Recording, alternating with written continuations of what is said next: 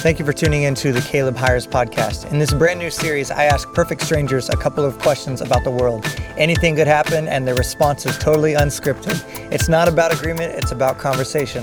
For more great content like this, head to calebhires.com or check out therestingplacetampa.com. Hey, everybody, thank you for tuning into my podcast today. This is Stranger Talks, episode three. I'm with a perfect stranger named Cassie here, and she's just going to answer a couple questions for me. How are you doing today, Cassie? I'm good.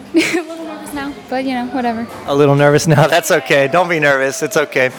So, uh, this is the beauty of Stranger Talks. I just ask the same question of perfect strangers and see what their response is. It's not about agreement, it's about conversation. And so, in your opinion, do you think that the world in general is getting better, getting worse, or staying the same? Well, how would you answer that? Um, well, I think it's it's a really interesting question because I think it's staying the same. Um, I think a lot of people tend to think, oh, it's getting worse, it's getting worse. Like I hear it all the time, like this is, things are so much worse than they were before even going back to ancient times. But in my opinion, the world's always the same. It's always been the same.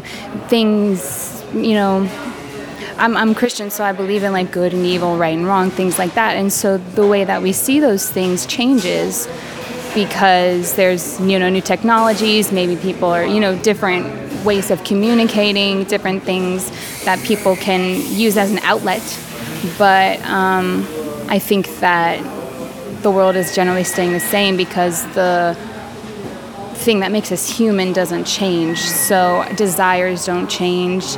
Um, so that's basically it. Like since our desires aren't changing, it may seem like the world's getting worse because maybe you know we have weapons of mass destruction. There are all these new ways to kill yourself out there, basically. You know, um, so those things do change, but because we are not changing as humanity, I don't believe that we are, then I think it's staying the same. Okay. That's much. a great answer. That so the basically, as I hear you saying, our, our perception and application of who we are is changing. Yeah. Like you say, like even like news. Like yeah. I think about it all the time. Like people 100 years ago wouldn't have been stressed out about a tsunami across the world because they wouldn't have known about it.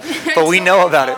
Like, until it's already like done and fixed, and they're like, oh yeah, this happened. Oh, well that sucks. Years later, right? But we're like seeing it real time live on Facebook, and we're stressed out about it. Yeah. So we're so bombarded with all these things. We're like, oh my gosh, it's awful. But it's like that's not really new, right. you know. Wow, that's a great answer. And you didn't know this because we're perfect strangers, but I'm actually a church leader. I'm a pastor, so to speak. I saw the Hebrew lettering, and then I think there's a line on your arm. So I was like, "Are we thinking the same kind of things here?" so cool. That's the beauty of stranger talks. Yeah. We never talked before, but yeah, even the Bible says that there's nothing new under the sun. Yes. Yes. Absolutely. That's kind of what you're saying. Beautiful. Exactly. So, in your second question, yeah. what what would you say you're doing that people can take by way of example yeah. to make it a better place? You say it's staying the same, but I also hear you saying there there is there is there are good things, there are bad things, things like that. Yeah. What would you say you're doing in your life that you're contributing to the world? Yeah. So I mean, first,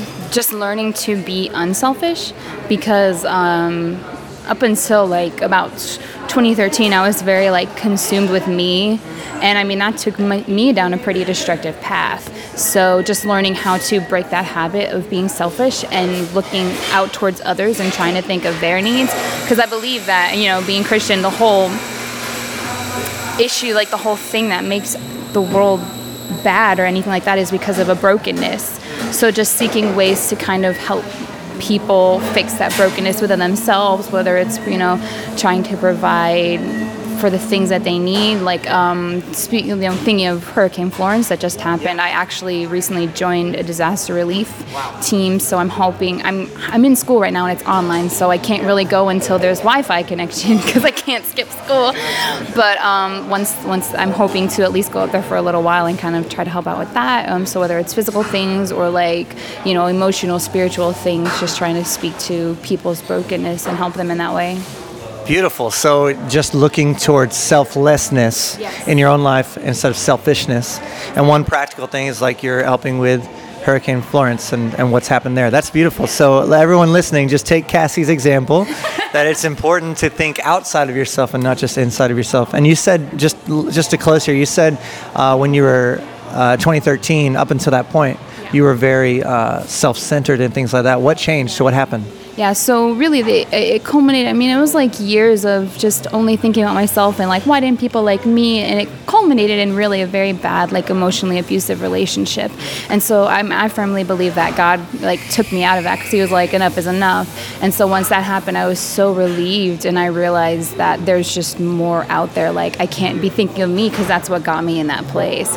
So once that, it was because it was bad. So once I kind of, He was like, enough is enough, and I was like, oh yeah, you're right. You're right. So let me um, let me the best way I guess to love myself I think is to love God and he looks out to others. Yeah. So I if I want to love him then I have to love others. You know what I mean?